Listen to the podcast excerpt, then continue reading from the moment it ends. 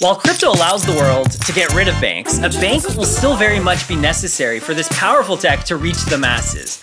As we laid out in our previous series, Crypto Powered, we believe companies that build with blockchain at their core will have the best shot at winning the broader consumer finance market. We hope it will be us at Genesis Block, but we aren't the only game in town. So, this series explores the entire crypto landscape and tries to answer the question which crypto company is most likely to become the bank of the future? In our last episode, we offered an in depth analysis of big crypto exchanges like Coinbase and Binance. Today, we're analyzing non custodial crypto wallets. These are products where only the user can touch or move funds. Not even the company or developer who built the app can access, control, or stop funds from being moved. These apps allow users to truly become their own bank. Now, we've talked a little bit about this before in our Spreading Crypto series. This class of product is nowhere near the same level of threat as the biggest crypto exchanges. However, this group really understands DeFi and the magic that it can bring.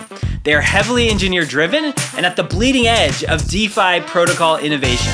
So these products are certainly worth discussing. All right, let's dive in. From the Genesis block, coming up through the clouds,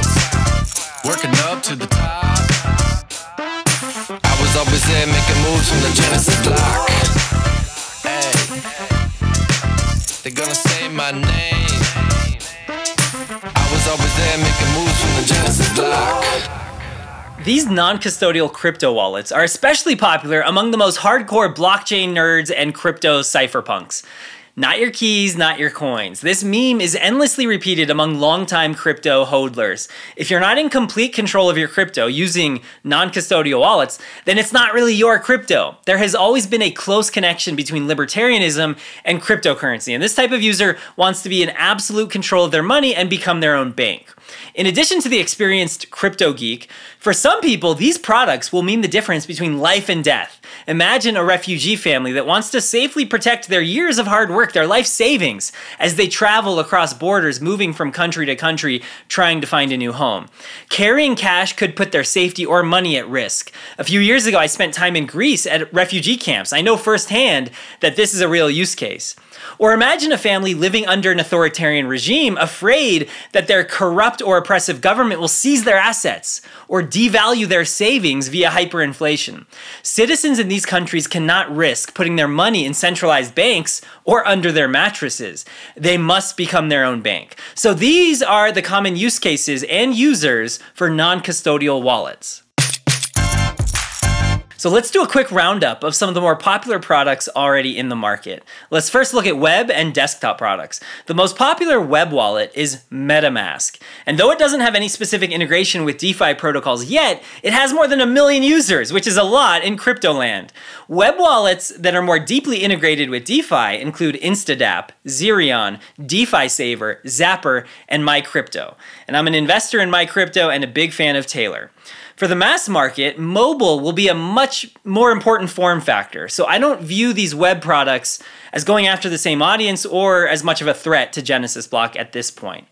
Now let's look at mobile products. The more serious threats to Genesis Block are mobile products that A, are leveraging some of these powerful DeFi protocols, and B, abstracting away all of the blockchain DeFi complexity.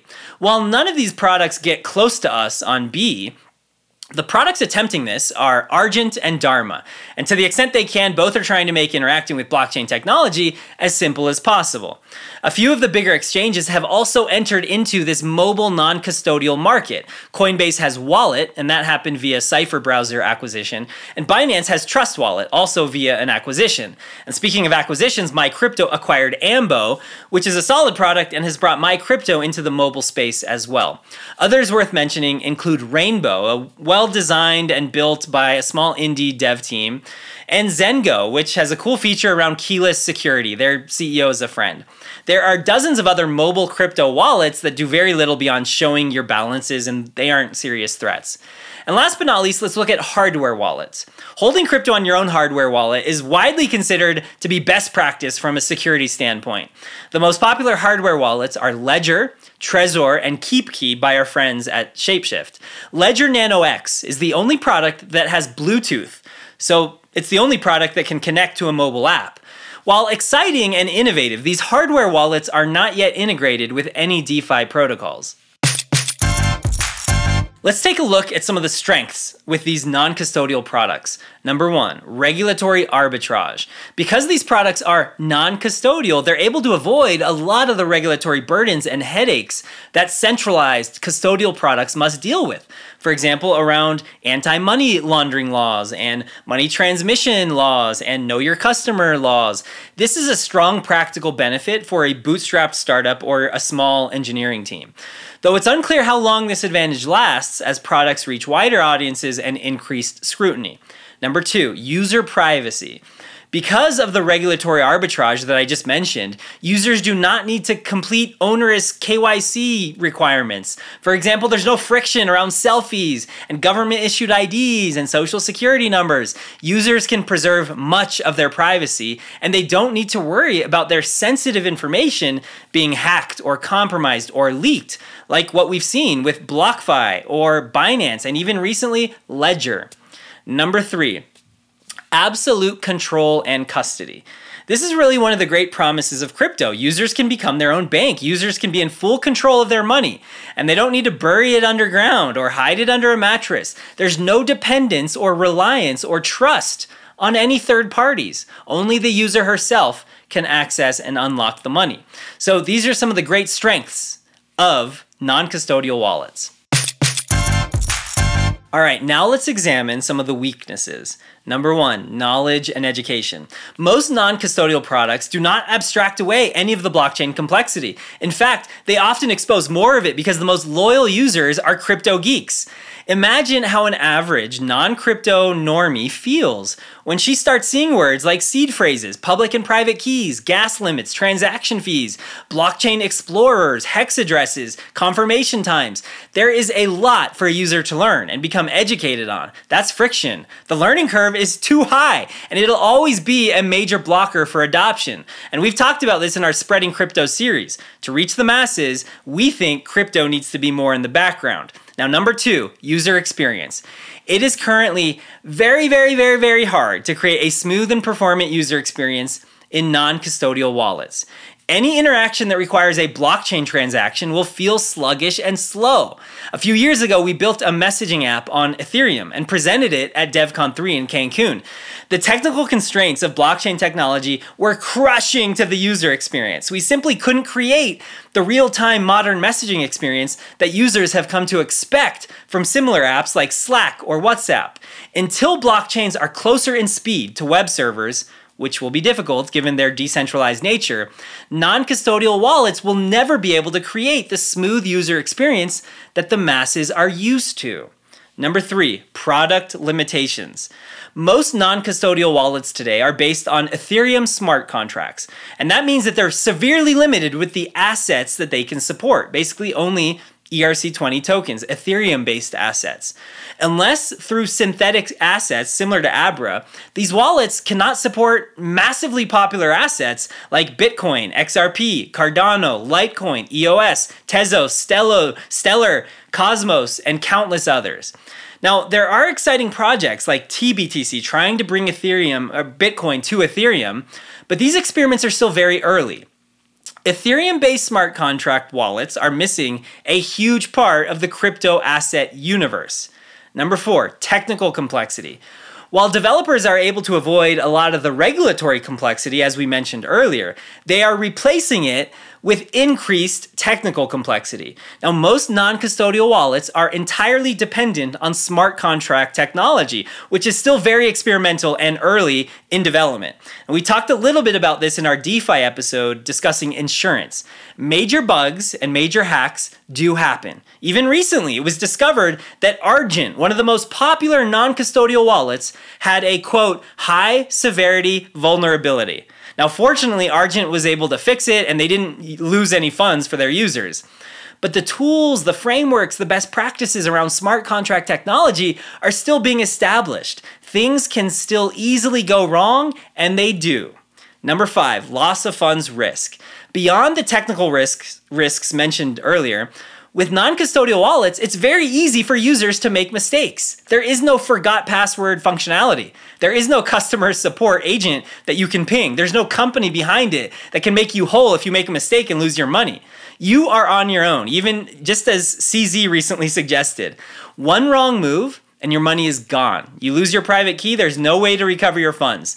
There are some interesting developments around social recovery but that's all still very experimental. This just isn't the type of customer support experience people are used to, and it's not a risk that most are willing to take. Number six, integration with fiat and traditional finance. In today's world, it's still very hard to use crypto for daily spending. Now, we previously discussed this in our DeFi episode when we talked about payments. Hopefully, that will all change someday. But in the meantime, if any of these non custodial products hope to win in the broader consumer finance market, then they will undoubtedly need to integrate with legacy finance. They need on ramps where fiat can go into crypto deposit methods, and they need off ramps where crypto can go back to fiat, withdraw, or spend methods. As much as crypto fanatics hate hearing it, you can't expect people to just jump headfirst into the new world unless there is a smooth transition, unless there is a bridge technology that helps them arrive. And this is why these fiat integrations are so important. Examples might be allowing ACH wire depo- ACH or wire deposits via Plaid, or launching a debit card program for spending or withdrawing. Now, these fiat integrations are essential if the aim is to become the bank of the future. Doing any of this compliantly will require strong KYC AML. So, to achieve this use case, integrating with traditional finance, all of the strengths that we mentioned earlier are nullified. There are no longer regulatory benefits. There are no longer privacy benefits because users will need to upload their KYC documents, etc. And the third, users are no longer in complete control of their money. One of the great powers of crypto is that we no longer depend on banks. Anyone can store their wealth and have absolute control of their money. And that's made possible with these non custodial wallets. It's a wonderful thing. I believe that the most knowledgeable and experienced crypto people, including myself, will always be active users of these apps. And as we mentioned earlier, there will be circumstances where these applications will be essential and even life saving.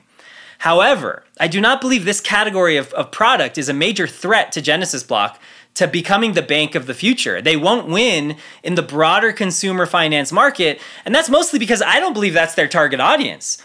These applications simply cannot produce the type of product experience that the masses require or want or expect. The weaknesses I've shared today are just too overwhelming. The friction for mass market consumers is just too much.